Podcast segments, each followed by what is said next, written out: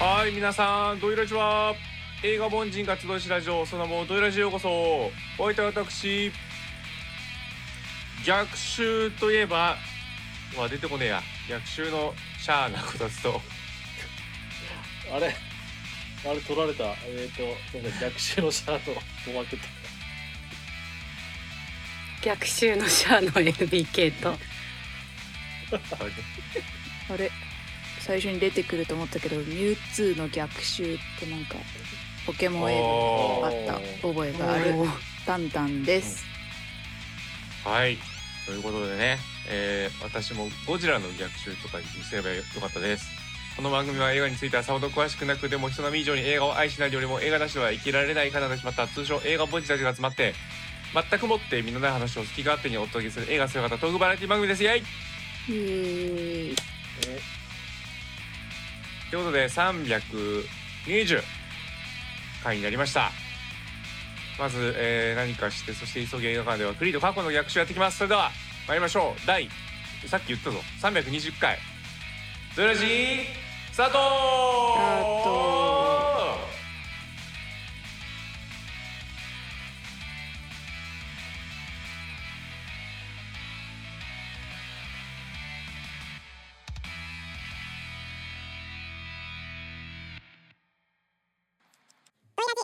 急げ映画館。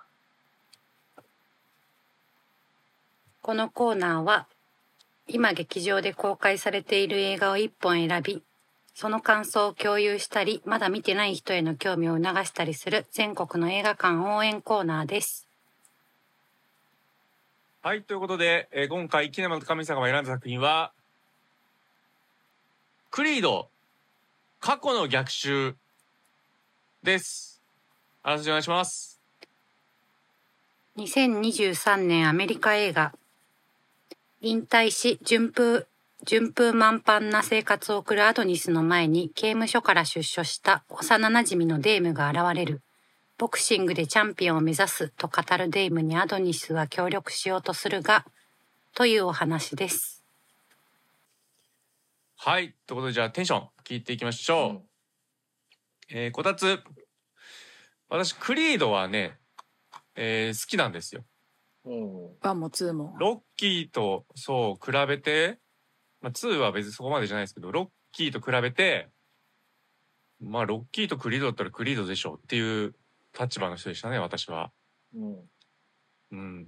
それがね覆るっていうかえ？あの過去が逆襲してきてですね遡って、あれクリード嫌いだなっていう ええ？クリードが嫌いになりました。シリーズとして。ああちょっと嫌ですねこの人。うんはいおまけさん。はい、あのーそうですね。あ、おまけはどっちかって言ったらクリードはね、あの、あ楽しいんだけど、ね、そこまで乗れけたかっていうとちょっと違う部分があったんですけど、はい、あのーで、今回の点でいくと、あ、でもなんか、こう、だんだん進んできて、なるほど、こう、あ、あのクリードというかもう、タイトル、アドニスみたいな感じのね、アドニスさん本人の話になったのかなっていうところは、あなんか方向性としてはいいかなと思って見たんですけども、まあちょっとこう、中で起こってることがなんかちょっといろいろ雑だな、みたいな感じはいろいろ思って見てました。はい。はい。えー、NBK さん。はい、えー NBK もクリード1はすごい好きで号泣した記憶があるんですけど、えーとこん今回もあのまあ嫌い嫌いじゃないというか良かったなというところはあるんですがなんかね最後の最後に衝撃を受けて今回のもちょっと忘れてしまったぐらいの感じです。ああ、はい衝撃ありましたね。衝撃ありまししたよね。大どんでん返し映画なんですかね、これね。うんはい。はい。えタンタンさん。はい、えー私はロッキーもクリードも特に何の思い入れもないんですがまああなので今回もルーレット当たんなかったらまあ行かないかなぐらいな感じの作品ではあったんですけどまあなんかよよかったねやりたいことできてよかったねみたいなあの感情で見てたのでそんなにクソみたいなそういう感情には特にならなかったですがまあ面白くはないかなみたいなそんな感じです。うん。もそして、えー、この作品見ていない？ガールさん、うちょっと参加してもらおうかなと。ガールさん、なんかあります？はい。えーっと、まあ、ガーラ見てないんですけど、まあ、見なくても、あの、聞こえてくる評判でわかりますよね。わかっちゃうはい、まあ、ガーラはもともとねね、あの、クリード全然好きじゃない派なので、はい。うんあうんうんのや、やっと皆さん気づきましたかっていう感じです。は いそうですね。なんかそうするとこう、えーガーラ勢力が拡大したみたいな感じの。感じになりますよね。ガーラさんの逆襲だったんですか、これ。見ない方が良かったですね、この映画ね。そしたらね。そんなそんなことはない。監督紹介しましょう。監督ですね。えーまあ主演もされております。マイケル・ B・ ジョーダン。うん。うん。うん、が監督になりました。えーそして脚本キーナン・クーグラー、えーザック・ベイリーさん、えーなどです。うんそしてキャスト、えーマイケル・ビジョーダン、うん。ジョナサン・メイジャーズ、うん。デッサトン・プソン、うん。うん。えーあと、もろもろです。うん。うん。っていう感じでですね、えー今までは、あの、ここでですね、まず、当たり障りのないね、ねネタバレを含まないお話をして、あの、映画まだ見てない方にね、興味を促そうみたいなコンセプトでやっておりましたが、今回からなくなります。もういきなりいただいたメール紹介して、もういきなりネタバレ込みでうん。やりますんで、見てない方はね、逆にそれを聞いてね、あ映画が行こうって思っていただければ見ればいいですし、っていうことになります。はい。うん。話しづれっていうことがね、ねそうねありますから。うんあとだ、まあ大体こう、作品の感想とかになると、あの、見てる人が聞くしな、みたいなのが多いしね。基本的にそうななんですよね。そそうう。そうそう。なので、そこを配慮する必要があんまないという、そう、今更気づいたな、みたいな。うん。何年目にしてっていうね。うん。とということで、急ぎ映画館はね、今後あの、ネタバレはもういきなり始まります。はい。はい。ということでご了承ください。さあ、それではですね、いただいたメール、ご紹介させていただきたいと思います。皆さんメールありがとうございます。ありがとうございます。ありがとうございます。さあ、ということで、えー皆さんからいただいたメールね、ご紹介したいと思います。メールありがとうございます。ありがとうございます。さあ、ということでね、熱量たっぷりでいただきました。ラジオネーム、サハルさん。クリード、過去の逆襲鑑賞しました。褒める点は他の人が挙げてくれると思うので、ん？本当か？えー不満点をというか、不満点しかありません。うん。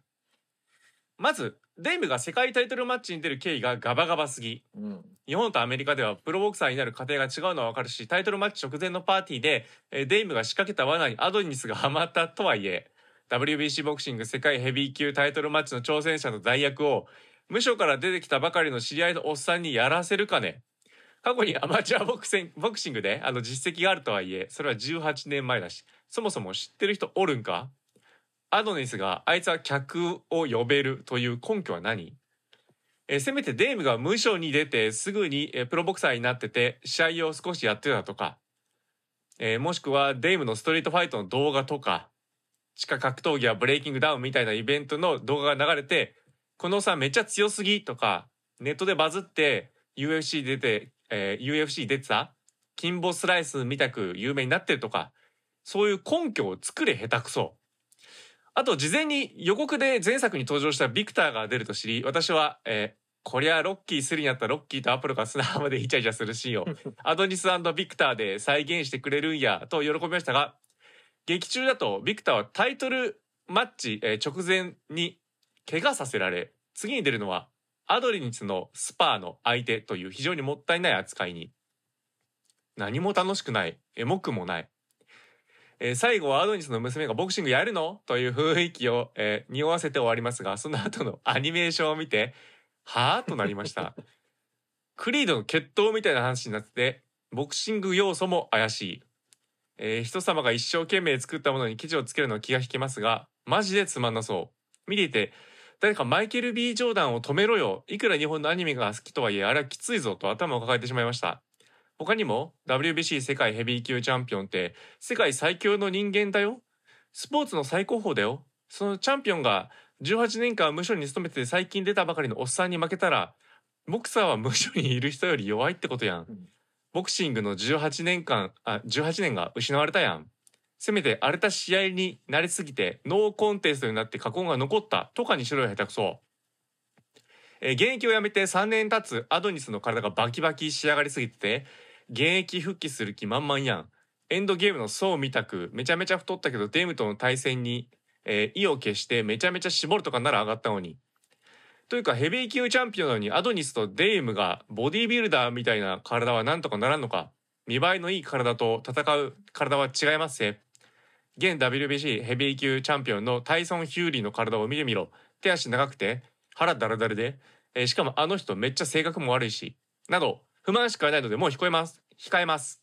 ツッコミどころが多い映画は可愛げがあって好きなんですが本作はツッコミどころに可愛げが皆無な非常に稀有な映画でした。敬意を込めて年間はそれです。おおということで、えー続いてラジオネーム相手の名 K さん今作を見終わった時スーパーマリオブラザーズよりも熱くなれないってロッキーが出ないとやはりダメなんだなという感想だったんですが今回メールをまとめてたら変わってきました。うん。私自身でなくだけでなく、えー日本の観客も盛り上がっていないのが分かるほどの映画館はガラガラでした。しかし本国アメリカではクリードシリーズだけでなくロッキーシリーズと比較しても最も稼いだ作品となった理由を知りたくてうん主演のマイケル・ B・ ジョーダンのインタビューや映画専門サイトの批評などを読んでもいまいち分かりませんでした。ようやく今作の、脚本を担当したキーナン・クーグラのインタビューの中からあ中に、手がかりらしきものを見つけました。それはブラックネスという考え方でした。この言葉がいかなるものかと簡単に言い表すことができないようですがここでは黒人らしさとさせてください。ロッキーシリーズではなくクリードシリーズだから描けることは何なのか。考えた結果がこの言葉を表現することだと彼の回答を読んで理解しました。そこから考えを広げるとこの映画は黒人による黒人のための黒人のボクシング映画だったのではないか。と言えるのではないでしょうか。クリードとおなクリードと、えー幼馴染でありながら対戦することになるダミアンの関係は成功した黒人が抱える罪悪感、まあ、裕福になったのは同胞の犠牲ではないか？ということまで含んだものだったのかもしれません。だからクリードが勝っても爽快感がないように初監督であるえマイケル・ B・ ジョーダンは演出したのだと今この文章を書きながら思いつきました。しかしそれはアメリカ人以外の観客に伝わるものだったのか？残念ながら私の見た直後の感想や空席が目立った劇場がその証拠です。えーさらにクリードとダミアンの関係をロッキー3とロッキー5を思い出させる設定になっているのにいろいろ事情が事業がですね？事業なんですか？うん。あじゃあそうしましょう。いろいろな事情があってスタローンが参加を拒んでしまい、えー往年のロッキーファンは肩透かしを食らったかのようで今作を応援できないでしょう。ジョナサン・メイジャーズがダミアンを魅力的に演じていたのにもったいない限りです最後に今作の特徴である日本のアニメの関係ですうんマイケル・ B・ ジョーダンがドラゴンボール、ナルトなどが好きだからアニメからの引用、オマージュ、リスペクトでファイトシーンを作り上げていると多くの批評サイトでは述べています。しかし、このアニメもまたブラックネスとの関係だったかもしれません。孫悟空も渦巻きナルトも自身の中に破壊衝動を抱えながら数々のバトルを終えてホームに戻ります。その設定が暴力の中で生きるしかない黒人が彼らのファンになったと先ほど、えー先ほどのキーナン・クーグラが語ったことの中に見出せました。だからラスト、クリードはまるでマイホームパパのようになるという日本では当たり前の光景がアメリカでは受け入れられヒットしたのでしょう。一方で日本のアニメが描いていたことがそれぞれの文化の中で育つのは、えー嬉しいことですが、その文化が肌感覚で分かれないのに、ルック的には見慣れたものだと心にブレーキがかかります。日本公開だけのために短編アニメを傑作ボクシングアニメであるメガロボックス森山監督が率いるスタッフに作ってもらうマイケル・ B・ ジョーダンのオタクぶりは？日本人でもいや日本人だからこそ共感できたのですが世界中でヒットをするチャンピオンになるということはこれほど難しいものだと分かる作品でした。ということで皆さんからいただいたメールありがとうございます。ありがとうございまあす。りがとうございます。非常にねあもう黒いメール熱量のこもったね、メールをいただきましたがまああの両者ね、えー、サハルさんも IT アダム K さんも共にまあそこまで乗れてねえなっていう感じはうん。ございますね。うんうんえーなので坂原さんがちょっとおっしゃっていただいてる褒める点はね他の方が挙げてくれるのでというところをまず挙げとかないと我々この映画についてねちょっとひどいことになるんじゃないかという気がするんで まず褒めていきましょう。うん。あ最初に。そうですよ、う。ん、どうが良かったですか？微笑ましかったです。微笑ましい、はい。なるほどね、うん、テンションでいったところみたいに、その、相手アンダーバー K さんのメールにあるように、ね。あ、本当あ、その、試合のシーンですね。うん、なんか、まあ私は全然格闘技見ないので、リアルさとか全然わかんないですけど、それでも、いや、こうじゃないんだろうな、みたいな。これはきっと、なんかいろんなもの、そのマイケル・ B・ ジョーダンが、こう、育ってきた、育っていく中でこう、吸収したいろんなものをここでなんか、やろうとしてるんだろうなみたいなのはすごい分かったから微笑ましかったです。そうね。あの、ああれですよね。クロス何でしたっけ？あれそんなのなかったっけ？なんかパンチをお互いになんかあクロスカウあクロスンターねカウンター？うん。明日のジョーで有名あ明日になった。のジョーなんだ。なんかまあいろんなので見るなみたいな感じで。だからあこういうことをしたかったのねみたいななんかそんな感じでした。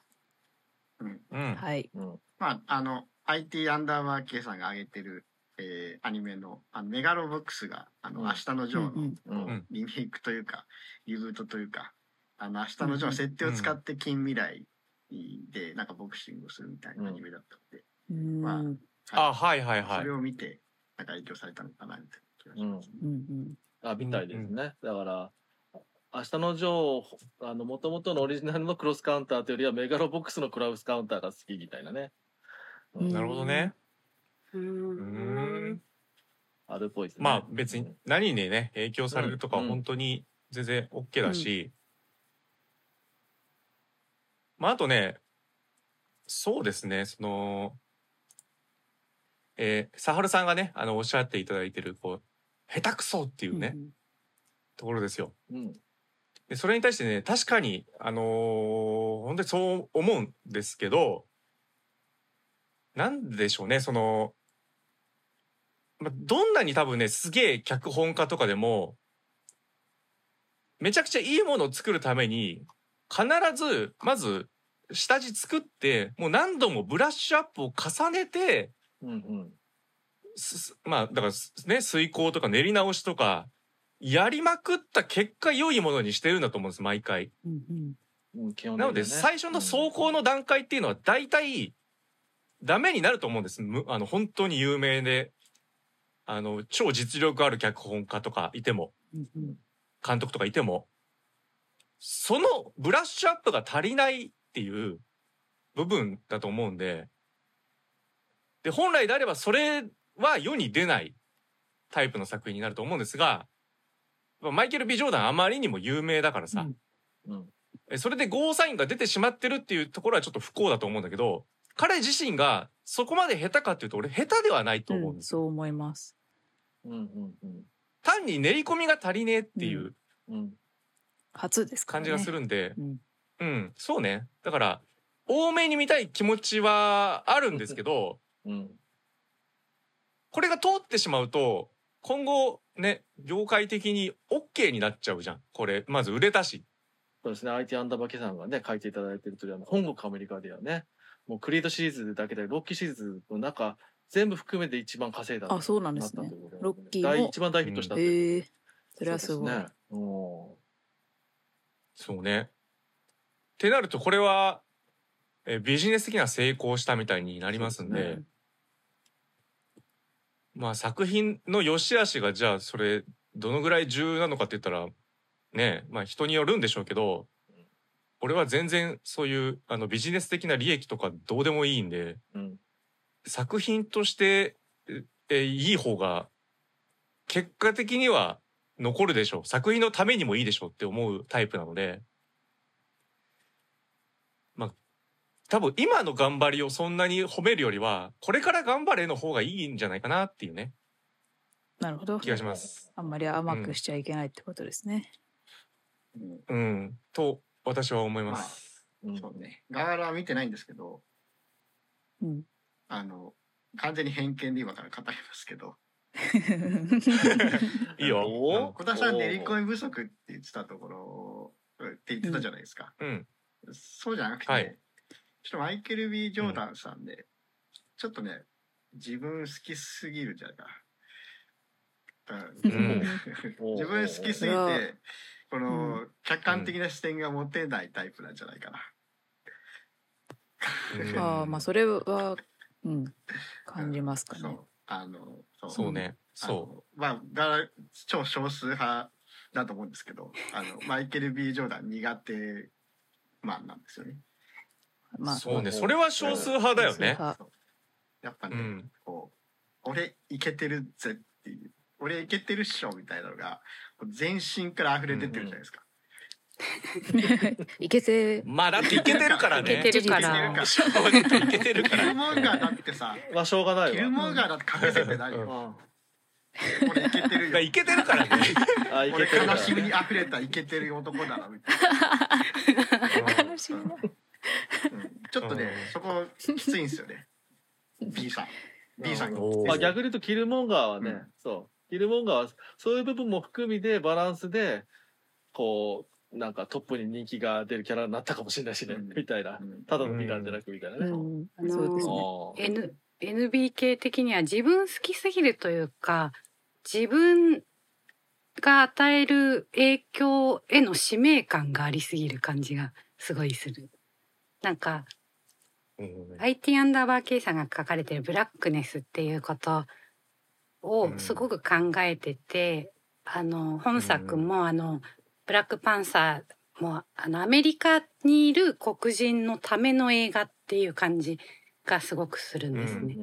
だからこうスポーツ映画としてとかボクシング映画としてっていうよりかはその自分のルーツをみたいな感じうんにすごい使命を感じてる気がします。その本編じゃなくてその新時代アニメの方もそれをすごく感じるんで、ううんん、なんかアニメとか SF が好きだけどそこに黒人の自分たちが投影できるキャラクターがいないからそれを作りたいみたいなそういう感じがすごくしますね。そうですねう。ん、一応ね本編ちょっと見てないって方にねあの説明をしますと、まあ、一通り映画が終わった後にですね突然短編アニメが差し込まれるんですね。あの本当にエンドロールすべて終わった後にっていうね感じでそうです。日本だけそれがそうなんですよ。あの、えークリード新時代っていう時代タイトルですね。これはもうワンピースに引っ張られたなっていう感じだと思うんですけどタイトルあが。なるほど。うんうん、まあとりあえずジャンプが好きなんですよねマイケル・ビジョーダンさんは。うんうん、そんな感じしました。ええでまあもう要はさクリードという血統の話になっちゃっててものすごく血族ブラックパンサーでしたよね。そうですね。そうなんですよね。でこれってあのある程度多分作品いろんなねあの、まあ、芸術ジャンルで触れてる人からしたらうん割ともう嫌悪すべきものになってきてるんだけどうん黒人的ルーツっていう考えからすると血統ってすごく大事なことになるんですよね。要はそれが虐げられてきたから。だからそれをまず認めるとか、えーねまあ、どうこうしたいっていう主張の方が強すぎて本当にそのブラックのための映画になってるんですよね。でそれが多分ビジネス的に成功したんだけどうんそれって他者の排除なんですよ結果うん。自分たちのコミュニティだけでいいみたいなことに近いんで多分ね何にもプラスになってないと俺は思います、うん。そう、うん、そうね。まあだから、ね、こう歴史的な背景とか、まあ、そういうね、あの、うん。アメリカにおいて、その、ね、あの、黒人、アフリカ系の人たちが置かれた立場とか、歴史とかを考えると、まあまあまあと思うけど、うん。うん。やっぱあの、うん、なんだろうな。あーまあだから、そ、それをこう、踏まえた上でこういう言い方するのももしかしたらあれかもしれないんですけど、あのーうんこう、なんだ。まだ、こう、マイケル・ B・ ジョーダン自身がこうキャラ化できてないというか、うん、あの、うんこう、いけてるだろって、あの、トム・クルーズとかウィル・スミスからそこまで感じないじゃないですか。感じるんだけうんど気にしない。うん。確かにねだから、うん、なんだ、まだ、その、なんだろうな、そう、そういう、そういう、まあ、ブラックネスとかそういう意識が、まだあるから、あのーその、作品としての、こう、キャラクターに、として、こう、奉仕できてないんじゃないかっていうのは、ちょっと感じたりするかな。うん。あと、あの、2の時さ、あの、うん。最後入場してくるじゃん。うん。で、あの、テスサ・トンプソンがさ、はい。うんうんわしやでって感じで出てきてさ、歌うじゃないですか。うん。だからちょっとああああいうところからもちょっと結構、ちょっと苦手だなっていうのが、うん、あって、うんなんかそういう、そういうのの延長線上になんかこう、苦手だなっていうのがなんか続いてるなって感じはしますね。うん。うん。ちょっと文化の私物化感が出るよね。俺やでもそうだけまあどうん。あのまあでも難しいよね、その辺は。ガガーラはやっぱ、うん、格闘技好きなので、まあ、ボクシングはあんま詳しくないんですけど、うん。かな。そうですね。はい。うん。これは多分ねすごく難しい問題だと思うんです。我々その外側からなんかあの触れていい話題じゃないのかもしれないけど逆にあの外側だからこそうん。あのー別に言ってお言ってもいいのかなって思うのは何ですかね。だからこれ虐げられればられるほどさ、まあ、同胞意識って高まってくるじゃないですか。うん。でもそれそれを全肯定していってそこにうん。あのー全部奉仕するみたいな作品の作り方ってこれ分断を加速させるだけだと思うんでうん。あのー本当の意味で反平和的な活動だと思うんですね。うんうんだからなんかあってもいいんだけど影響力やっぱありすぎる方なのでそうね。これが OK みたいになるのはこれから生まれていくあの、まあ、黒人主体の映画全部に対してあまり良くないと思いますね。プラスにならない。そう、うん。だからまあだからあのーその枠から出れなくなっちゃうよねとことが見えるかね。だからやっぱりまあ必要なのかもしれないけれど、その必要性だけに閉じ込まっちゃうとって感じはするって感じはするかね。うん。まあ難しいんだけどね。それってだから それそそれってぶっちゃけ言ったらある意味ではほんじゃブラックパンサーも陥ってる罠ではみたいなね。翻ってみればにもなるし。そうだね。そうそうそう。あの、あと、まあ、あの、その、俺やでっていうところと、その、なんだっけ、自分たちの、そう、なんだ、えっ、と、なんだろう、えっ、と、その、同胞意識とかからのリプレゼンみたいなところとかは、まあ、要はブラックカルチャー、基本的には今のところ、ブラックカルチャー全般それが、もう、すごく大きく、えっ、と、ん土台としてなってるからね、っていうのはあるよね。確かにね。その音楽とかもそうじゃないですか。やっぱり。うん。そうね。その辺の枠からどう出ていくかっていうことで見ると、確かにさっき言った、あの、あの、なんだ、あの、君が出したね、トム・クルーズとかウィル・スミスに感じないですかっていうのはそうかもしれない。で、だからと特に、えっ、と、ウィル・スミスは、あの、ね、えっ、と、黒人俳優だけども、もはやウィル・スミスはもうそういうものを超えた、まあ、トム・クルーズもそうだけど、あの、ただ単にもう、スターであるだけの人間にみたいになってきてて、みたいなね。うん俺やでっていうか、スターやでみたいなところまでいけてるかっていうところになるのかもしれないよねってそのマイケル・ビジョーダンとの今のマイケル・ビジョーダンのスターだとねって感じもちょっとしてきましたね。うんうん。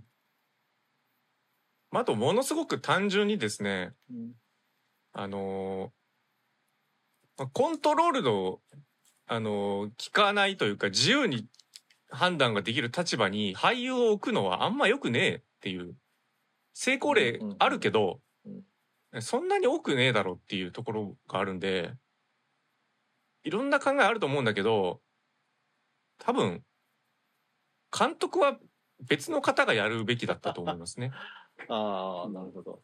まあこのシリーズ2と3がね俳優が監督してますけどうん うん。そうね。まあだから、あの、ちょっと週、工業的にね、成功させるという意味での、あの、宣伝効果はあったと思いますが、うん、うんそれでいいんかいは正直考えちゃいますよね。そうね。まあなんか、うん。えっ、と大きいわけでそういうところでどうだったかっていうのを置いといて見るとまあ違う点で見るとおまけはちょっとあのそういう点ではおまけ的にねいいなっていうと面でいくとまあテンションでもいったところで、まあ結構まああのこれね いろいろな事情があってあのスタローンも絡まなくなってとか。んそういうこと含みで、えっ、と、要は今まで、まあ、クリードシリーズね、あの、しっかりできてていい作品だけど、なんか、やっぱり、あの、スタローンの磁場強くて、やっぱりロッキーシリーズだな、みたいなところがまだ強かったけど、あの、まあ、今回、あの、いろんな不可抗力含めで絡めなくなったからこそ、あの、本当のクリードっていうか、本当にアドニスっていうね、あの、ね、あの、ものになったなっていう感じのものになっていて、で、そうすると、要は、えっ、と、なんだかこう、アドニスクリードイコールマイケル・ビジョダンみたいなところがあるから、あの、アドニスの物語を、として、あの、やるんだってところでマイケル・ビリー・ジョーダンが取るっていうのは分からなくもないな、みたいな、あの、感じも思いましたと。あの、まあ、結局それがうまく、あの、要は、えっ、と、そういう方向性は分からなくもないくて、あ応援したいなところもありましたってとこあったんですけど、まあ、うんいろいろな、あの、まあ、あの、サールさんも相手はませんけど、書いてるような、ちょっといろいろな、あの、ちょっと雑談とか大丈夫かみたいなところはいっぱいあったなってところは個人的に思っていて、とは思いましたね。うん。そうね。ごめんなさい。ここいいとこ語るとこでしたね、まだね。そうですよ。そうでした。褒め褒めるうん褒めるところがっ。ていうとこがいいよねっていうね。っていうところね。そうそうそう。まあいろいろ考えさせるのはいいかなまあまあね。NBK さんがさっきから喋ろうとしてるんではい。聞きましょう。ジョナジョナサン・メイジャーズがすごく良かったですねっていうだけなんですけど、なんかあの捨てられた子犬みたいな目を してていいなって思いました。そうですね。うんあの、本当にそこ、めちゃくちゃ思うんですよ。うんこれは、私は、トイ・ストーリー4に感じたフォーキーの存在にだいぶ近いのが、このジョナサン・メイジャーズだと思ってて、ジョナサン・メイジャーズがやったこのキャラ、デイミアンっていうね、キャラクター、うんすげえいいんですよ。うん。ですげえいいのに、生かしてねえっていうか、うん。で、しかもね、これブラックネスですらやっぱねえと思うんだよ。だってこれ黒人同士の戦いだからさ、うん。これさ、こんな扱いする敵出す必要ないっていうか、うん。マジでなんかプラスになってんのかっていう感じがしちゃうんですよね。うんうん。なんかね、雑です。うんそうねっ。ていうところがいいな、みたいなね。よくはないかわかわいい。ていうところがかわいいな、みたいな。そこはよくないけどね。グリードなんかちょっとて敵のこうポジションというか設定がこう毎回ちょっと雑味があるなっていうのはちょっとシリーズの難点として僕は思ってるところなんですけどうん。あのあワンのさ混混乱混乱うん。とかさ、はいうんあのいきなり出てきたじゃないですか、うん。うん。いきなり出てきてだから戦っても何も燃えないから、あのーこうなんだろうなややっぱあのクリードマイケル・ B・ ジョーダン、うんこれを見ろっていう感じにやっぱ感じちゃうなっていう、うん、そうところがね。大きいかな。うんだからそういう中で言うとね、あの、まあ一応、あの、その敵役的には一番こう、あの、すごくフォーカスされて、さっきあのね、小田さんが言ったように、トイストーリー4のね、フォーキーみたいな感じっていうことで言うと、トイストーリー4も本来ならフォーキーの話がメインでしっかりやったら、ね、っていう方向なはずなのに、なんか、全然そっち行かなかったみたいなほったらかしになったってことでいくと、今回もうぶっちゃけ言ったら、えーっと、実はストーリー上のあのメイン主役は、あの、あの、デイミアンなんだよねっていうところがあったのに、だから、あの、だから、あまあ、それこそ、そう、そういう点で言えば、あの、ね、あの、ブラックパンサーでいうキルモンガーなんていうね、ぐらいの、おあの、ね。こう、すごく、あの、どっしり、まん、マスト物語ストーリーとして真ん中に立つキャラクターであるのに、うん。っていうとこまでいけてて、うん。あのしかもここここは本当にすごいいいところでいくとあのそれをあのこんな雑な 扱いしてるのにそこはジョナサン・メイヤーズあメジャーズかがうん。のあのなんだろうえっ、と説得力。それだけでずっと見せてるっていうのは、あす俳優としてすげえんだなって思いましたね。うん、うん。そうね。これだって他の人が同じキャラクターやったらもっとちょっと見れなかったかもしれないみたいな顔はあったかなって、うん。本当に思いましたね。うん、ジョナサン・メジャーズは本当に良かったです。ちょっとジョン・バンサルを思い出すんですよ。その捨てられた子犬の目 つながりで。これ聞いたワールだと思うそうだ はいはいはうん。い。で獣の心も持ってるみたいな。獣の頃持ってじ実際さ、あのまあ僕は見てないんであれなんですけどあの今回のさはい。そのうん。無所から出てきたおじさんとクリードが戦うっていうところ説得力的にはどうどうなんですか見てて。個人的には全然ありだと思います。うん。そこのストーリーにえー雑さを感じるっていうのは何でしょう。もうロッキーの否定になりかねないんであまり別にいいかなっていうだからこれもうさ本当に全てにおいて私物化なんですよもそうね。まあ、あの、う マイケル・ B・ ジョーダンのそうね。その点で言うと、まあ、あの、要はそうね、あの、要は、ロッキー1的な方向の組み取り方が入ってるんだけど、まあ、その、しかも、そのまま、あの、今回の展開に、そういう過去もあっただろって言われてね。あの、うんやるわけだけど、まあ、ちょっと違うのは、ロッキーの時は、あの、タイトル戦とかじゃないんだよね、ワンね、確かね。エキシビジョンです。そう、エキシビジョンで、そうだねあの、チャンピオンのね、あの、胸を借りて、あの、こうね、くすぶってるやつと、こう、フックアップしてやるよみたいな、まあ、それもそれでちょっと上から目線でこんにやろうみたいな、まあ、それがドラマになってたわけだけど、うん。で、今回の場合は、あの、なんだっけ、えっ、と、はた、あーえっ、と、サハルさんが言ってるようなことで 言うと、タイトルマッチ、世界戦の、なんか、あの、ね、タイトルマッチで、うんっていうの中でそのプロにまずなってなくってっていうところとかも含めていくとまああのこうやって、えっと引っかかる人は多くはなりそうだなと思いましたね。うん。うそうんねうんうんロッキーの場合は、まあまあ、あの、確かアポロの相手が、なんか怪我だから、なんか出れなくなっちゃって、そうですねまうんあ展開は同じですね手同じですねうんこれもね。うんで、あの、アポロ練習しなかったからね。うん。あの、明らかに舐め腐って、練習してなかったから、うんうんいい勝負できたみたいな話ではあるんだよね。そうね。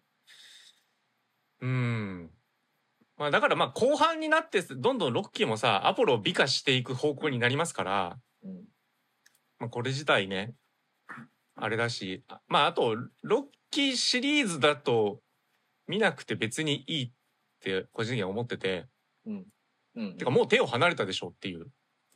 うんでスタローン逆に俺今回出てたらロッキーなんてなっちゃうからそうそうね。うんこれはすごく良かったところだと思うだからそう本当にそこはその方向性本当に良かったなと思ってます。そうそうそう。だから本当に、ただ、アドニスにすら慣れてないの、このやっぱ映画は。おおと俺は思ってて、うんうんあのークリードなんですよ、結局。だから決闘なんですよ。あはで、すテーマとしては、今回ね、もう大きく主題としてはもう、ジョナサン・メイジャーズの話。うん負け犬たちのワンスアゲインっていうのを、どう捉えるか。これってロッキーの根幹でありますよ。うんっていうところと、まあ、プラスですね、えっ、と、まあ、奥さんとか、えっ、と、まあ、娘もいて、もうその、えー彼女たちの立場。要は、いろいろとですね、えっ、と、まあ、ある種、ある種負け犬になっていくというか、えっ、と、まあ、試合というか、そこの世界では、もう勝ちに、えー自分主体で勝ちにいけないけど、人生では勝っていくよっていうことの肯定ですね。自分は引退するとか。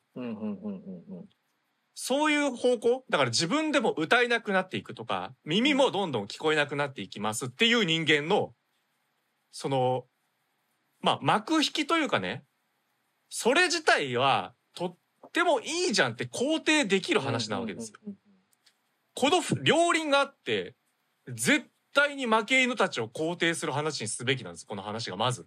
プロット上。なので、このタイトルマッチ行われましたの後、ジョナサン・メイジャーズ勝ちました。世界チャンピオンになりました。もうこれはいいとしましょう。えもう。そうなの？じゃあこの後、そう、もう世界チャンピオンになったの。でその後、じゃあそれを打ち負かすためにもう一回クリード立ち上がりますっていう。ここでクリードは絶対に負けなきゃダメです。うん、それは思いました。うんうんこれはま負けた方が映画としては良かったって思います、本当に。そう、勝っちゃったら、うん、持た、持ってるやつが、さらに持ち続けるっていう、ただただ嫌な話。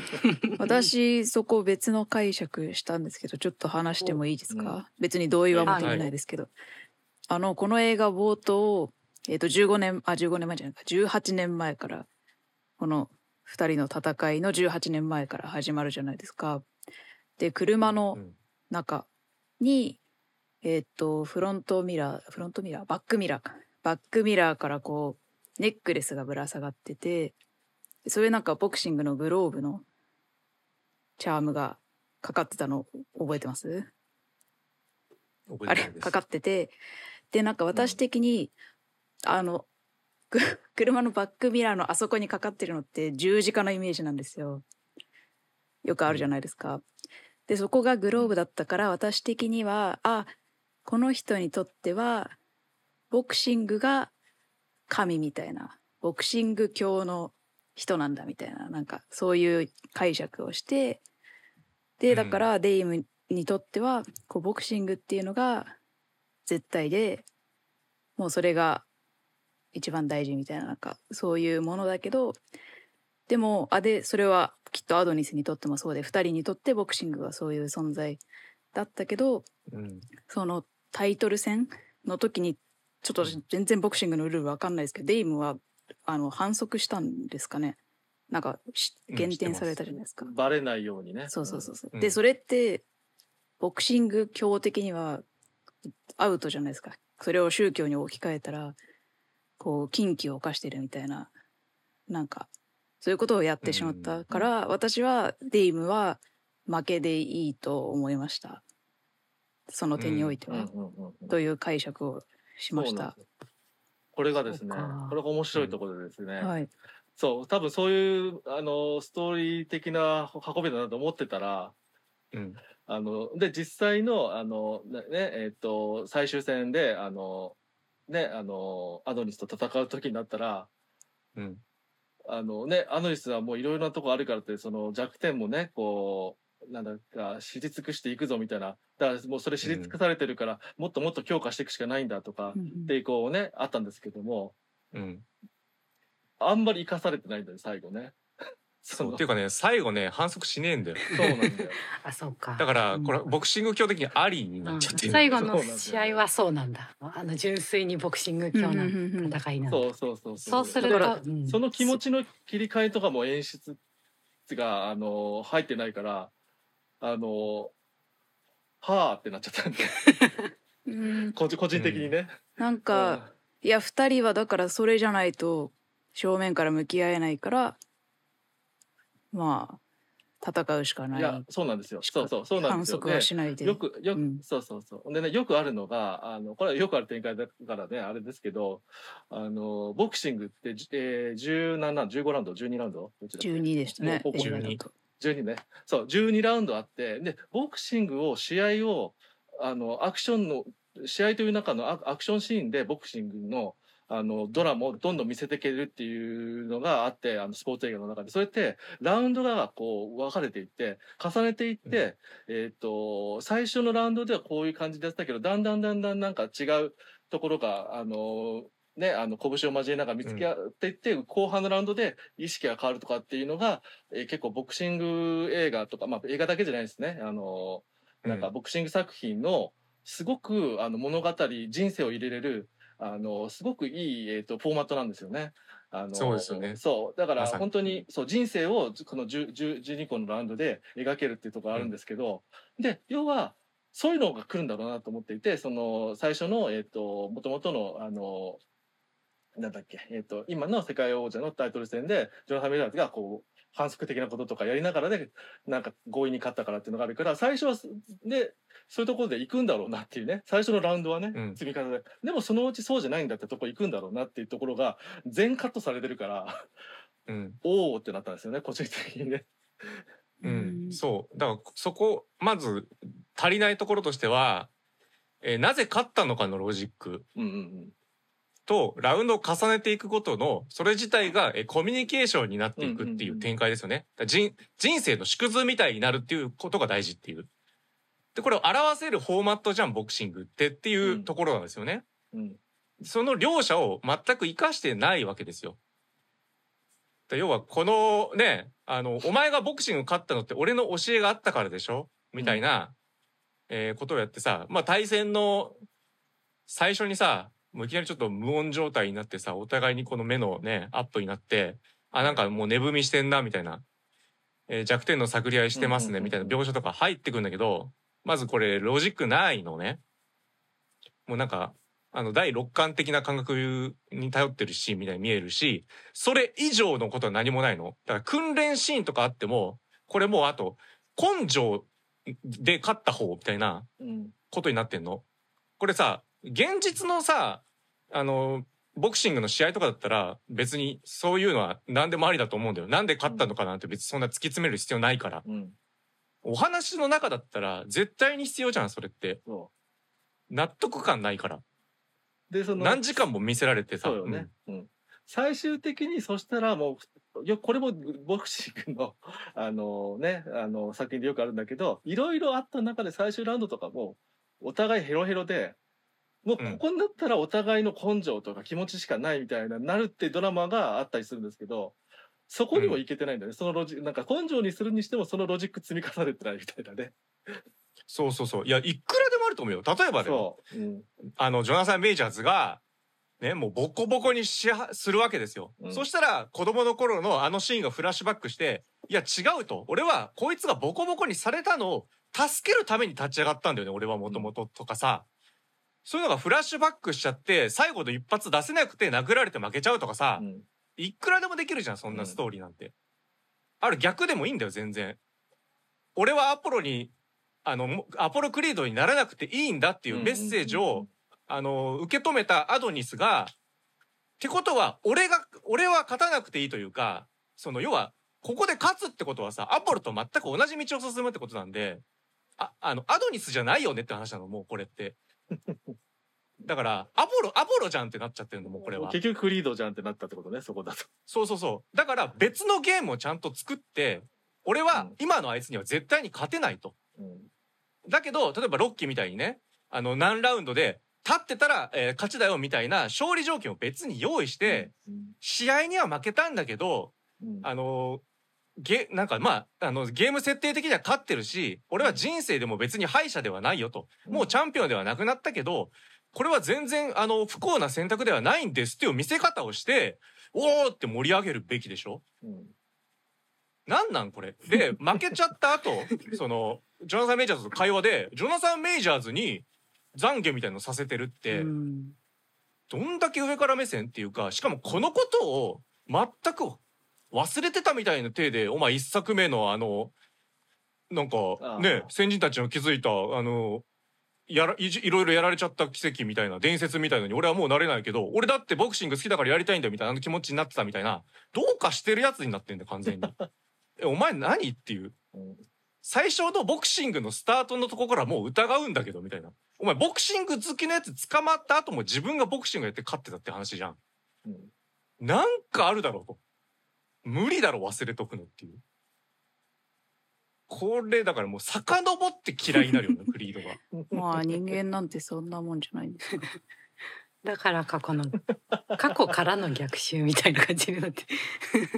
そうなんだ。から逆襲されるべきなんだよね。で逆襲されるべきだし逆に言うとそれに対してまた打ち勝つんであればロジックが必要なんですよ。そうそうね。中のドラマが足んないよね本当に。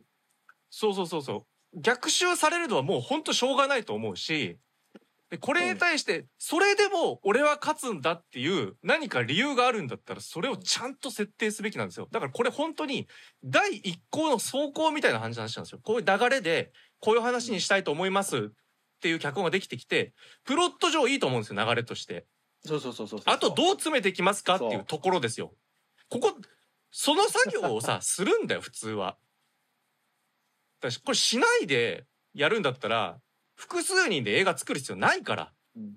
これ個人でなんか同人発表とかすればいいからこれ最後のアニメ史のあの短編にもそうなんだけどそれ個人でやってくださいっていう話なの。そうね。なんかだから友達に見せればっていう。そうね。あの一般に出さなくてもあのお金使って自分のために作ったでもいいよ。みたいなね。そうそうそう、何見せられてんのになっちゃうからこれはさ嫌いだよ。クリード。すごいですね。あとなんか走行レベルだなと思うところ思うとあの最初の方にその過去の18年前のあのやつでえっ、となんだっけあのあのデイミアンがややってしかもその後にあの、なんだあのアドニスのあの最初のねあの引退試合最後の引退試合みたいな、でやったあのチェックメイトってやつね。何の意味もねえじゃん何あれあれ、あれねあんな美味しい、あれ 絶対何かにさ、最後のさ、二人のドラマに使うためには入れてんだなと思ったらさ、何もで、うんそれ以降何も出てこないってどういうことぐらいの？何もないよねあの、ああれでさ、あれってさ、要はさ、あ、ボクシングってこの二人つずっと繋がり続けてたんだなってことにもなってたはずじゃん、最初っていうね。マイケル・ B・ ジョーダンが見ようとしてなかったかもしれないけど、でも、マイケル・ B・ ジョーダンの中にあの頃のデイミアンの姿とか、一緒にす過ごしたこととかが入ってんじゃんっていうためのチェックメイトだったのに、最後そっから何も出てこないっていうのはね、びっくりしましたね、逆に。あもう疲れすぎて出てこなかったんですよ、言葉が。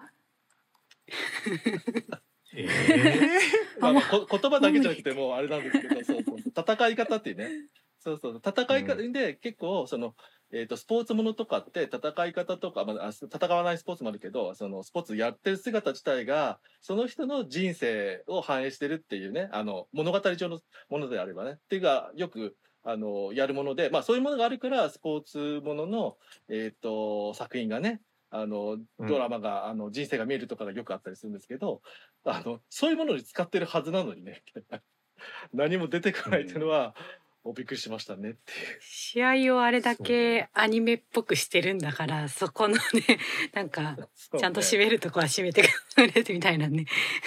そうね。うん。だから意外とねこうマイケル・ B・ ジョーダン本当にあのジャンプ好きってさうん。ね来日してうん。ねジャンプのショップ行ってさ「ナルト好きですナルトのポーズしたりとかさヒロアカも好きです。いろいろするじゃん。そうそうそう。でも何かを勘違いしてるというかものすごく古い古い価値観のジャンプしか知らないのかなぐらい なんかだからもうちょっなんとかジャンプ読んで勉強してねってことですね。ちょっとねいやそそれもちょっと何目線っていう感じしますけど そういうことじゃないですか。いやまあまあなんかそうまあまあだからまあは半分はねそういうのはねあのやっぱりこうあの海外のあの作品とかこう文化とかがね好きで憧れとかあっても実はあの誤解してるとかはまあ、うん。我々もいろいろあるしね。とかありつつね思うけどね、うん。とはいえっていうね。あのさっき言った今のジャンプ作品はうん。あのなぜ勝つかのロジックはあるからね。うん。っていう、うん、まあでもそれで良かった時代というか、そうね。えー、と今で言うとだから体育会系みたいな言葉がさうん、もうちょっとマイナスになっちゃってるけどさ、うん。まあ、本来そんなことはないはずじゃん。うんうんうん。まあそれも一個のってことがあるからね。うんそうそうそうそう。だそれを全然肯定するものがあってもいいと思うんだけど、理由がそれってことはないよね。ないんだよね。うん。でそれを肯定というかまあ単純にそのね気持ちが強い方があってやるにしても 何もないからねそのベースがね、みたいなのは。でジョジョはねどっちかって言ったらねねあのその血統云々じゃなくってあの要はあのなんだっけ戦いをロジックであの見せていくっていうタイプで、うんうん。要はあの、うん。今のそのロジックで見せるってもののあのベース作ったのは全部ジョジョなので ジャンプの。そうだね。はい。そこに丸乗っかりした感じで富樫さんがね、やってとかさ。うん、そそれに影響された若手たちがうわーってでもそれがも。う当たり前になりすぎてるっていうね。ジョジョが当たり前になってるみたいなことね、うん。そうね。ハンターハンターよりジョジョの方が古いんですね。圧倒的に知らなかっ普通に古いです。ええうん。逆だと思ってました。はい、ジョジョはもう80年間代からやってますので。へえ、はい。そうなんでございます。うん。なのでまあ、ジョジョは偉大だということはね、そうなんでございます。えー。あの、この、この映画から非常に伝わってきましたけども。ね、まあ、そうそういう部分ではおまけなんか子供と見ててあのこうねあジョジョみたいなことを考えるとああのそういう世界は単純じゃなくていろいろやっていけるんだなと思っていましたよ本当に。うん。うん。強いとかだけじゃいいよねパワーのインフレばっかあったけどそうじゃないんだなっていうことがね思って。うん。そうね。とても重要なんでございます。生き生き方を教えてくれた漫画みたいなねあおーすごいですね。うん、まあジョジョの場合はまあねジョジョジョあのジョースター家の血統っていう意味でつながってますけどまああのそう。まあ荒木博彦先生が考えるあのまあに人間ってこうこういうのが正しい、うん。いいやり方だよねっていうのをこう血統というのを象徴してつなげているだけですからね、ジョジョはね。うん、だうん。から血統がなんか何かの金にはならないって戦うためのね、う。んそう。そう。そう。え、でももう、スティールボールランあたりから関係なくないですか？関係ないですよね。うん。あスティルボールは一応ジ関係ないね。ョースターなんだけどね。うんジョジョリオン、ジあれリオンジョースだっけ？ジョジョリオンか？はいジョジョリオンになっては、もう、血統から解き離れてんのか？あ、完全に。おーまあ、ステルボールはもうね、まあちょっとこれ、ある種のネタバレがあれだけど、もう関係な,、うんないところの、あれだからね、みたいなのもあるけどね。みたいうん。なあの、全くゼロスタートみたいなところがあったから。うんまあ、まあ、そうね。ちょっとだからまあ一応離れようとはうんししてるというか、はい。うん。まあでも、そうじゃなくても、うん。あの、全然盛り上がっていけてる人が多いっていうね、のあるから、まあ、しょうがねえのかなっていう気はしますけど。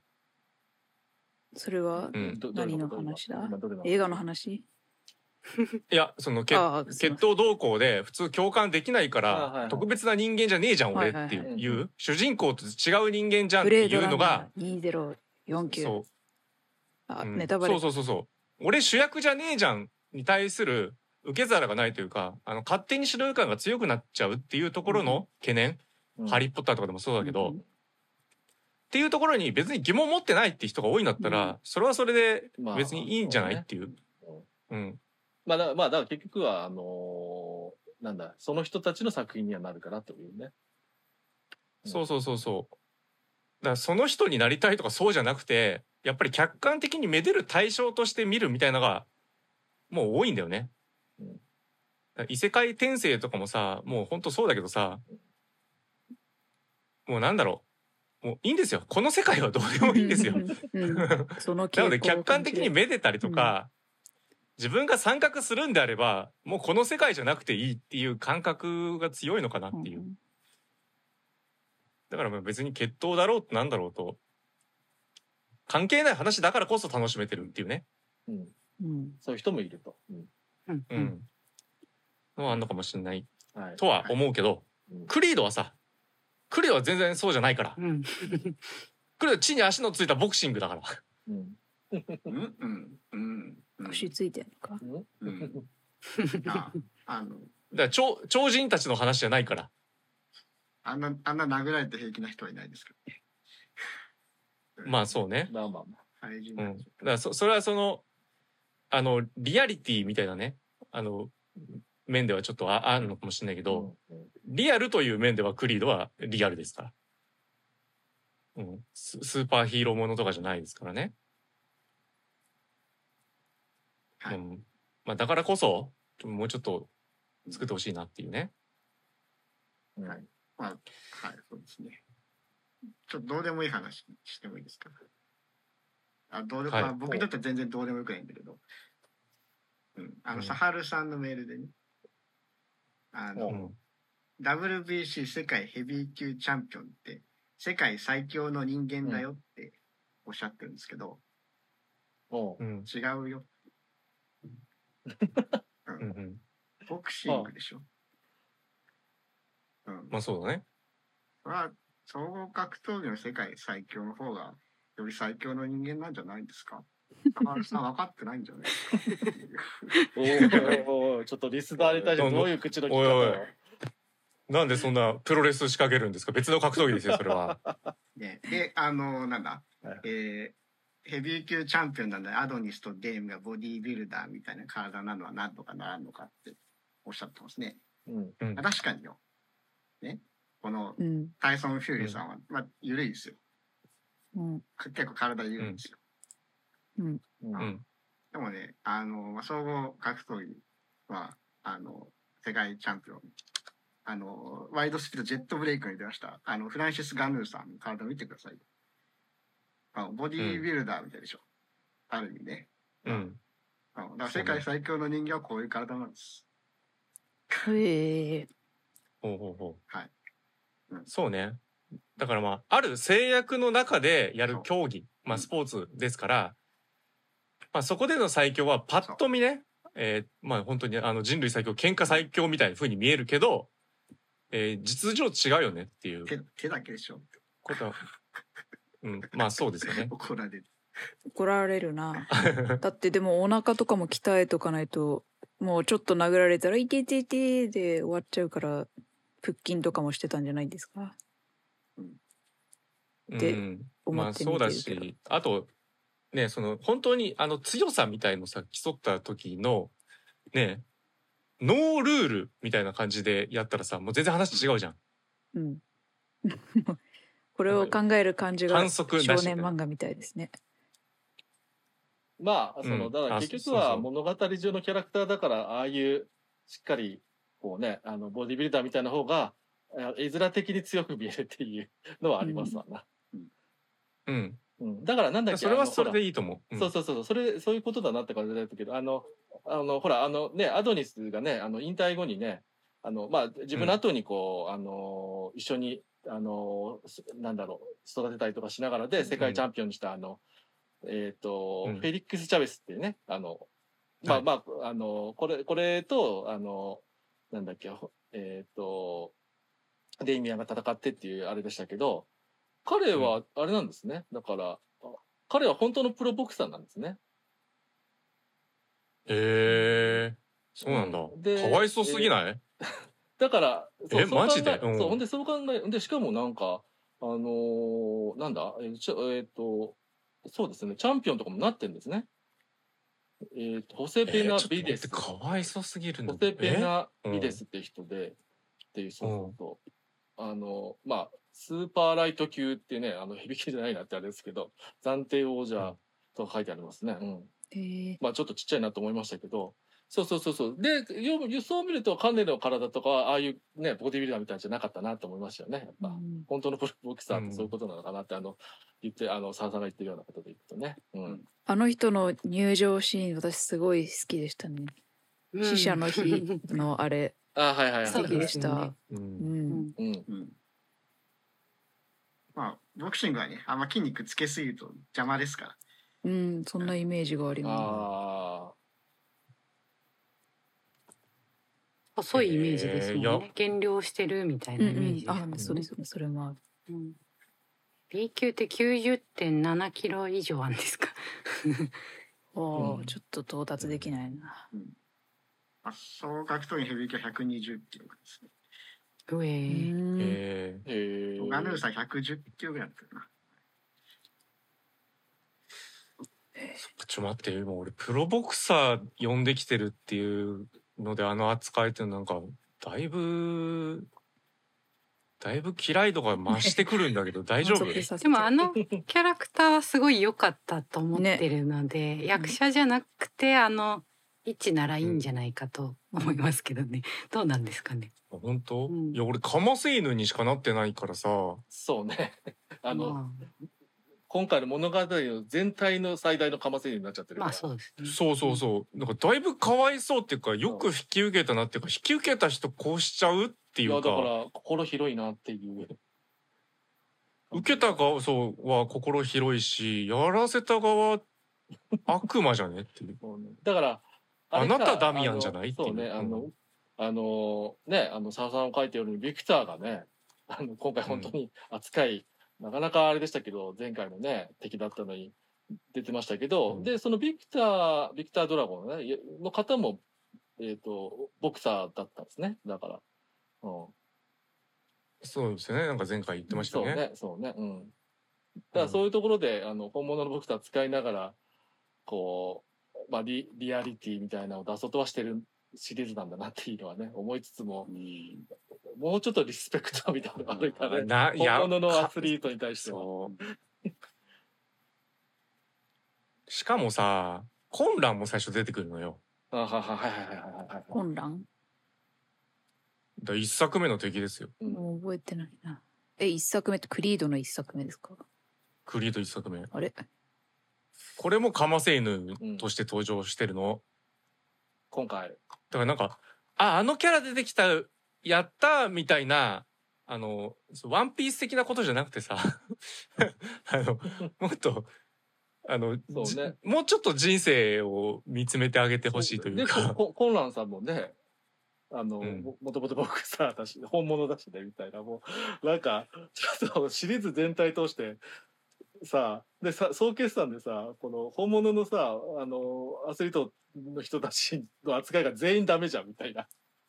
そう。で、結果、マイケル・ B・ ジョーダンがもう、何十何千、えーいっぱいみたいなさ、うんなんかもう、奇跡的な、あの、記録持ってますみたいになっちゃってるっていうさ、うん確かにこれ俺好き感がちょっと強すぎるよね。うん微笑ましい。確かにね。うん。混乱との試合で引退試合だったけど、そこ負けても別に良かったしさ。いや、チェックメイトやらないと。もうなんかうん。てか、負けをちゃんと描いてほしいんですよ。その、この人、クリードね、負けてねえんだよ、全然。そうですね。うん負けが必要だと思う。うんあれ最初に負けたんでしたっけ？あれ？そのいっぱいは何でしたっけ？混混乱に負けたんじゃない？なんだっけ？あ、そっかそっか。そうなんかうんうん。負けこそ大事というか、うん。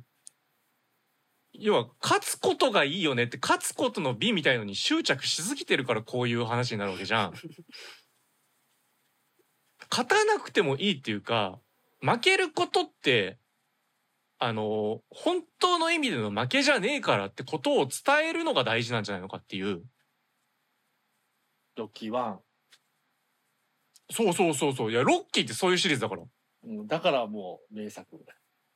うん、スポーツ映画を超えた。試合に負けてるけど勝ってっからっていうことじゃん。ただ負けないです。強かったです。で強い人の話です。強い人がまた勝ちました。ドラマないから。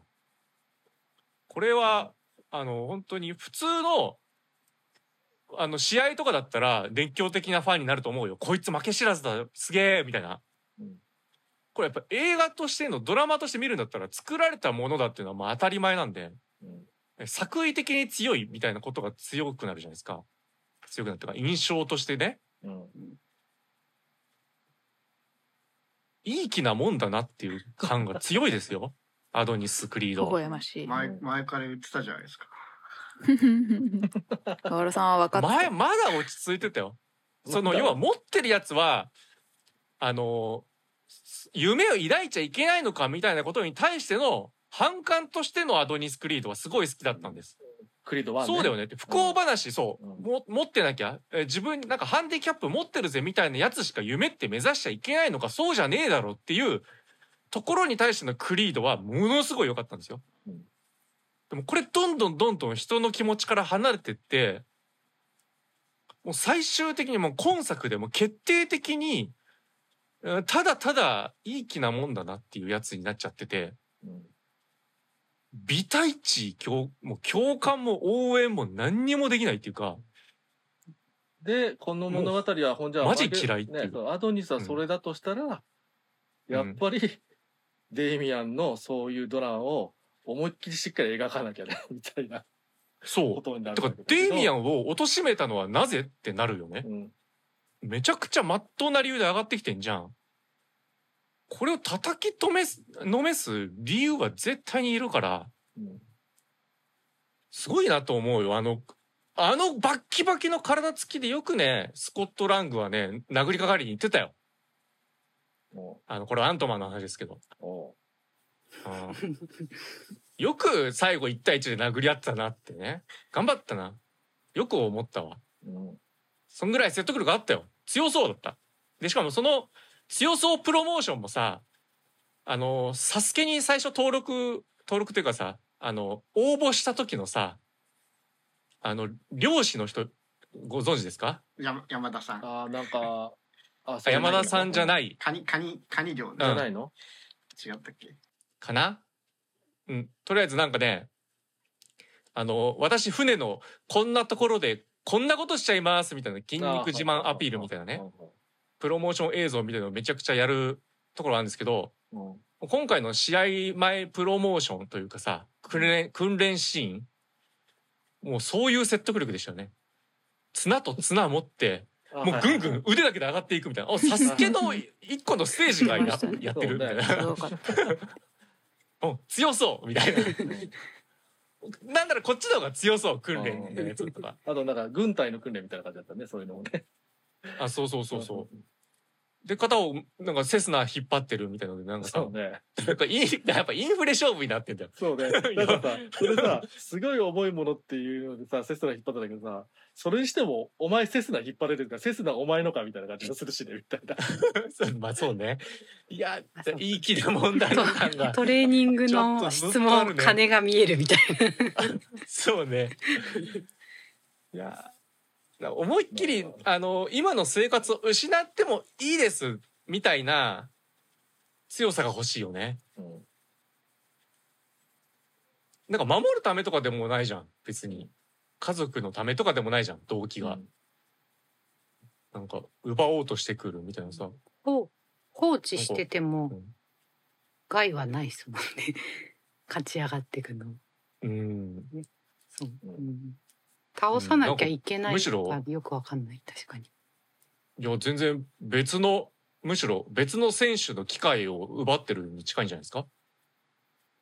あんなやつがのさばってたまるかっつってデイミアンに挑むやつがどんどんね、うん。あの盛り上がってってもいいわけですから。若手にそれやらせていいですよね確かに。そう、全然いいと思いますよ。だから、あのうん、俺が、あの、ケツ拭いますみたいな感じで出てきちゃったからさ、うんマジで、何見せられたんだってなるじゃん。だって自分がプロデュースした、えー選手、フェリックスと、えー自分の友達の、あのー過去の旧友の、えージョナサン・メジャーズ戦わせました。あ、なんか、ジョナサン・メジャーズ勝っちゃったんで、でちょっと俺がやっつけに来ます。一連の何これ？うち、身内の喧嘩じゃん。まあそうですね。やっぱりちょっと私物がす、化がすごすぎるよ。チャベチャベスと チャベスにリベンジさせたってよかったんですよね。よかった。全然いいよ。う。うんん。それでいいよ、うんむしろ。そうね。そうね。うん。うんだからそれだったらリベンジ果たしてるよ。それ、それは。そうね。映画としては多分すげえつまんねえけど。そうね。盛り上がらない。うんうん。まあでもあれだよねあのウォーリアーとかもそうだけどさあの、うん身内うんにしちゃう、あのしちゃいたい脚本上そっちの方がやりやすいっていうのはあると思うんですけどものすごい諸刃の剣ですようん。まあまあ、要は、要は、要は、あの、あのーその設定だけで、一つもうドラ、ドラ、ドドラマの土台大きいからね。そう。うん。何も関係ない人同士だとね、うんなんか、あのさらに積み上げなきゃいけないから、なんか、あの、えストーリーに落とし込むんだよね。うんまあでも、ね、本来は全然関係ないんだけどね俺俺もこうなってたかもしれないぐらいのこうねクリードのうん。あ一つの、うんあれをそう想像させてくるような若手えーを主役にしてうんグリードと戦わせるみたいな話の方がまあお飲み込みやすくはだったかもしれないですね。うん。まあ、身内でも、全然まあ、いいっちゃいいんだけど、やっぱ多分このプロットだったらさ、あの、本当に自分で蒔いた失敗の種を自分で、あの、摘み取るみたいなさ、本当にその、ウルトロンとかさ、うん。あの、ファンタスティックビー・ストの一作目とかさ、そういう感じだからさ、どうでもよくなっちゃうっていうかさ、客観的に見ると、こう観客の気持ちになると、いや、何見せられてるんだろうって気持ちになるし、それをさらに映画で見ると、いや何見せられてるんだろうよりっていう感じになっちゃうから、負けるで別のやっぱ、あの、ドラマを見せるとか、そんぐらいの根性を見せていただかないと、何っていう。ちょっと、無理ですけれども。ま あでもそうですよなんだ自分で蒔いた種を自分でこう解決する話、書きやすいんですかね。まあ、見たくない大体の映画のにはそうだ散けど見されるじゃないですか。うん。そんな見たくねえよなと思うんですけど。うん、見たくねでもなんか俺、それで面白かった作品ってあんのかなって思うんだけど、うん。俺一個もないと思うよ、そだかられ。なんかあんのかな？エンエンタメでねそういうアクションとかそういうものでそういうの落とし込まれるとね何の意味がってなるわね。だからまあ要はそういうのってまあなんだろう。その普通の生活を描くヒューマンドラマとかだとまあ全然いいけど普通のうんテーマっていっぱいあるんだけどね、うん。みたいなんだけどそれを何かの決着のために使うとかなるとおいおいおいってなるってね。そうそうそう。試合とかの、だって。ね、戦いとかのあの動機とかにされちゃうとみたいなね。お前らだけの問題じゃなくなってんだぞみたいな、うん。そう、あの、何もしなきゃよかったじゃんになる話になるっていう。で、これって別に行って帰ってくる話とかと構造的に一緒かっていうとそうじゃないわけよ。あの、行って帰ってくる話ってさ、もう要は、あえ元の場所にいりゃよかったじゃんみたいな話なんだけど、その成長を描くじゃん。うんその間に。うん心境の変化みたいなのがあったことによって、元の位置で大丈夫ですみたいになるわけですよ。うんこれ、何もしなきゃよかったじゃんのパターンはさ、マジでさ、被害しか出てないの。うん全体的に。これだから、今回のも、あの、もうボクシング界で不祥事が起きただけですよ。うん、うんなんか、自分の権権力を行使して、あの、身内連れてきちゃって、その身内が、あの、反則しながらも、あのなんか審判の目くぐり抜けて優勝しちゃって、で、それをごめんなさい、ちょっと、あの、私が分からせてやります、みたいな感じで出て行って、あの、これで落ち着きましたから、みたいな。被害額いくらよ、みたいなさ。選手も、ねで選手も台無しにして、みたいなさ。でなんか何のためにってなったらそれ それ後にお前が気持ちよくなりたいだけやったんやってなるっていうねそうそうそう。で、そこで二人のね、あの、友情がとかさ、えっ、と、まあ、心境がっていうんだったら、それって、ね、二人のその成長のために、周りが巻き込まれたみたいなことですから、より心象悪いじゃないですか。この手の話、もし作りやすいんだとしたら、全員やめるべきだと思いますよ。何にも面白くないから。本気で。うん。一個も面白いのないと思うよ、本当に。作りやすいんでしょうね書きやすいんでしょうね、うんいるかなでもそんなに。わかんないうん。なんかもうちょっとね、頭使ってそうな気がするんだけど。うんね。そろそろいいんじゃないですかね。そうですね。なんかもう、ボコボコになるまで殴りたくなっちゃう。なんか私だんだんかわいそうに思えてきて、なんか擁護側に立ちそうになってますよ。大丈夫ですよアメリカでは、ロッテントマトでは批評家も観客もうん、80%90% ぐらいなんで、あ、そうなんですね。さあ、うん。もうチェックメイトです。このね、映画もね。ということで、えー、クリド、過去の逆襲でした。ありがとうございました。さあ、ということで、じゃあ次回のですね、急げ映画館なんですが、えー今回からですね、あの、ルーレット廃止してね、うんあの、もう、もう見たいやつを見るっていう コーナーになります。はいはいはいはい。で、その代わりね、あのふ複数本見るみたいなね、あの、ことをちょっとね、あの、なくしていきたいと思いますのでこれ全力投球型うん。にしたいと思います。もう見たいやつ一本がっつり、えー絞ってもうばっつりやっていこうっていうことです。うんということで今回そのばだからっ2週二つりのね、週目のなんうんか、フライ映画愛とか、えっ、と、配信、引き配信オリジナルとかは、ちょっと、あの、少なくなっていくよと。そうですね。時々、あの、やるみたいな感じになります。うんうんはい。今回の作品これです。スパイダーマン、アクロス・ザ・スパイダーバース、うん超話題。あ、ということはもう、これはやってない映画館探そうが逆にむずいという。いや、超ミニシアター行けばいい。予告を見ないようにするの大変です。ああ、確かに。それは難しい。何も見ずに、うん。うん。もう皆さんね、マーベルスナップだけやればいいんですもん。ちょっとね、それもマーベルスナップというで、あの、ウィークリーのね、あの、ミッションのタイトルがなんかネタバレっぽくて嫌だ。危ない。あら危ない。危ない危ないよ、これ。くそやっちゃいけないのか。ううんん。ということで、まあ、えースパイダーマンのね、感想、お待ちしておりますんで、見たよって方はぜひ感想ください。では、エンディングです。そろそろお別れの時間となりました。告知お願いします。は。い。私、タンタンがスタッフをしている映画ファンの集いのお知らせです。えー現在リアルイベント開催中でございます。次回の開催日は6月の25日、日曜日、えー場所は六本木にて12時からの回と15時からの回があります。えーありがたいことに15時からの回はすでに満席なんですが、えー12時からの回はまだチケット残っていますのでよければチェックしてみてください。チケット代はいずれも2500円です。はい。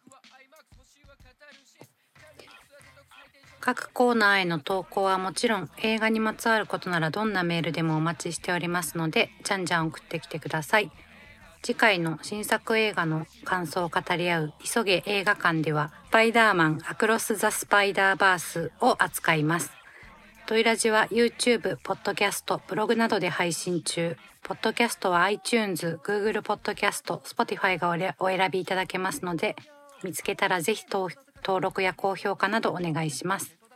メールの宛先は映画 .fan.radio.gmail.com です。ツイッターの DM でも受け付けております。アカウント名はアットマーク映画アンダーバーファンアンダーバーラジオです。皆さんの感想などお待ちしております。ということで、次回、いや、もういいかなと思って、それも。ということで、次回、締め切り6月30日です。えー次週の予告は、えーなんかやってから、必見配信オリジナル、えーこれ、クレーターを目指して、ディズニープラスで配信されております。それでは皆様、今週もキネマの神様のご加護があります。言えなかった。えーそれでは皆様、今週もキネマの神様のご加護がありますようにということで、また来週にお会いしましょう。お相手は私、こたつと、おまけと、NBK とタンタンでした。またねー。通勤通学人か犬も選ぶ座席は一番後ろ首も疲れず快適鑑賞やっぱり気になるイギリス映画しっかり聞きたいス英語本物みたいな NT ライブ。字幕が嬉しいスクリーン鑑賞。ああ今日も寝ちまった10分ばかし見逃した。集中力の問題か？ポップコーン食べ過ぎた？そんなこんなで全ての映画がなんだかんだでミステリー。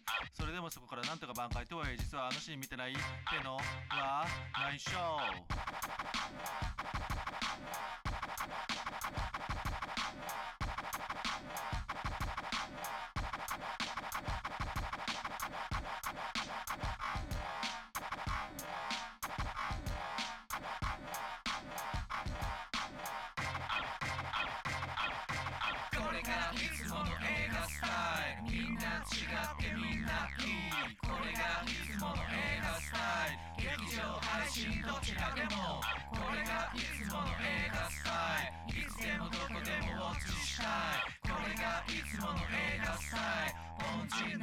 シネマリスペクトこれがいつもの映画スタイルみんな違ってみんないいこれがいつもの映画スタイル劇場配信どちらでもこれがいつもの映画スタイルいつでもどこでもウォッチしたいこれがいつもの映画スタイル凡人なりのシネマリスペクト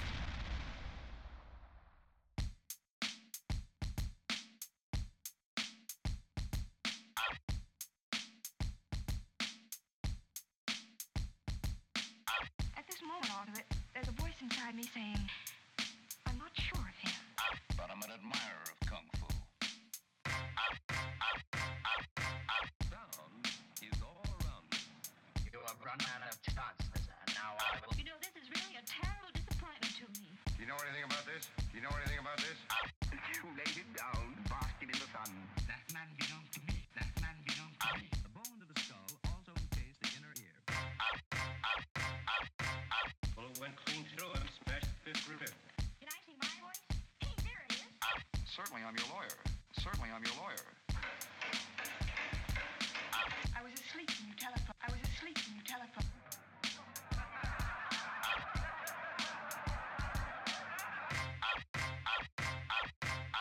should not go looking for trouble.